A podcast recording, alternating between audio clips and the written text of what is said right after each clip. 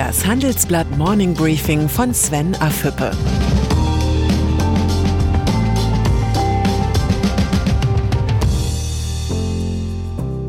Guten Morgen allerseits. Heute ist Freitag, der 26. Juni. Und das sind heute unsere Themen. Grünes Licht für Lufthansa-Rettung. Bayers teurer Befreiungsschlag. Der Fall Wirecard. Im Folgenden hören Sie eine kurze werbliche Einspielung. Danach geht es mit dem Morning Briefing weiter. Dieser Podcast wird präsentiert von IBM. Unternehmen auf der ganzen Welt beschäftigt die Digitalisierung gerade jetzt. IBM steht seinen Partnern zur Seite. Callcenter verwenden IBM Watson, um Kundenanfragen mit KI zu bewältigen. Auf der IBM Cloud basierende Apps unterstützen Ärzte bei der Telemedizin. Mehr über IBM in den Show Notes. Das Ringen um die Zukunft von Lufthansa hat ein Ende. Auf einer außerordentlichen Hauptversammlung stimmten gestern die Aktionäre dem staatlichen Rettungsplan zu. Nach mehr als 600 Fragen und einer gut sechsstündigen Debatte stimmten schließlich 98 Prozent und damit deutlich mehr als die notwendige Zweidrittelmehrheit der anwesenden Anteilseigner für den umstrittenen Staatseinstieg. Und auch die EU-Kommission hat die zentralen Elemente des staatlichen Rettungspakets genehmigt. Sparpaket. Der Weg zur Sicherung der Überlebensfähigkeit der größten deutschen Airline ist damit frei. Doch auf Vorstandschef Carsten Spohr wartet ein harter Sanierungsprozess. Auf der Hauptversammlung kündigte er schmerzhafte Personalmaßnahmen an. Zudem müsse die Lufthansa effizienter und agiler werden. Einen ersten Erfolg kann Spohr bereits verbuchen. Mit der Flugbegleitergewerkschaft UFO verständigte sich die Lufthansa auf ein Sparpaket von mehr als 500 Millionen Euro bis Ende 2023. Offenbar greift die Einsicht bei der Kranich Airline, dass ein weiter so keine Option ist. Bayer Mehr als 10 Milliarden Dollar zahlt der Pharmakonzern Bayer für die Einigung mit den Glyphosatklägern in den USA. Nie zuvor in der Welt hat ein Unternehmen mehr für die Beilegung eines Rechtsstreits bezahlt. In die Erleichterung über die Einigung mischt sich bei Bayer-Chef Werner Baumann denn auch der Verdruss über die Höhe der Vergleichssumme. Im Interview mit dem Handelsblatt sagt er, natürlich ist die Summe schmerzhaft, es ist viel Geld, aber es ist leider notwendig, um die Rechtsthemen zu Ende zu bringen, anstatt damit in den nächsten Jahren weiter belastet zu werden. Zukunft das Ende mit Schrecken ist für Baumann die bessere Wahl als ein Schrecken ohne Ende.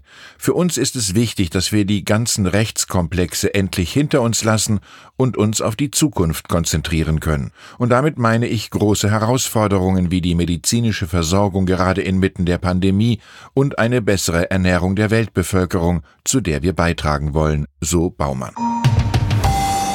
Monsanto Trotz der hohen Rechtskosten hält der Bayer-Chef den Kauf von Monsanto weiter für richtig.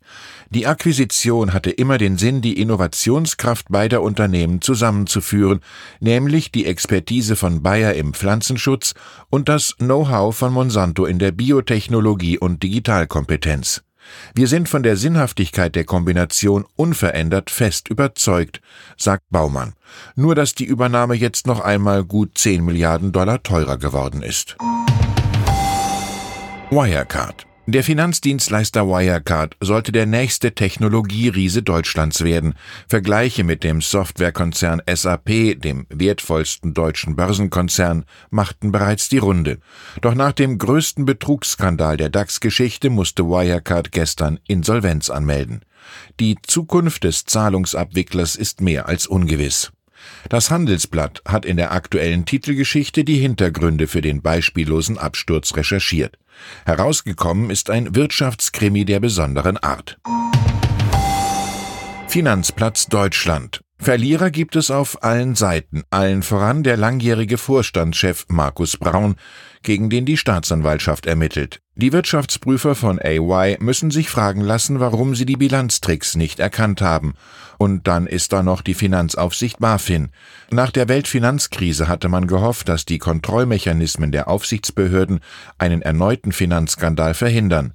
Das ist erkennbar nicht der Fall. Der Fall Wirecard ist verheerend für das Ansehen des deutschen Finanzplatzes und die Aktienkultur in diesem Land. So versteht man, warum Buffin-Chef Felix Hufeld den Betrugsskandal Wirecard ein totales Desaster nannte. Das Urteil gilt vor allem für seine Behörde.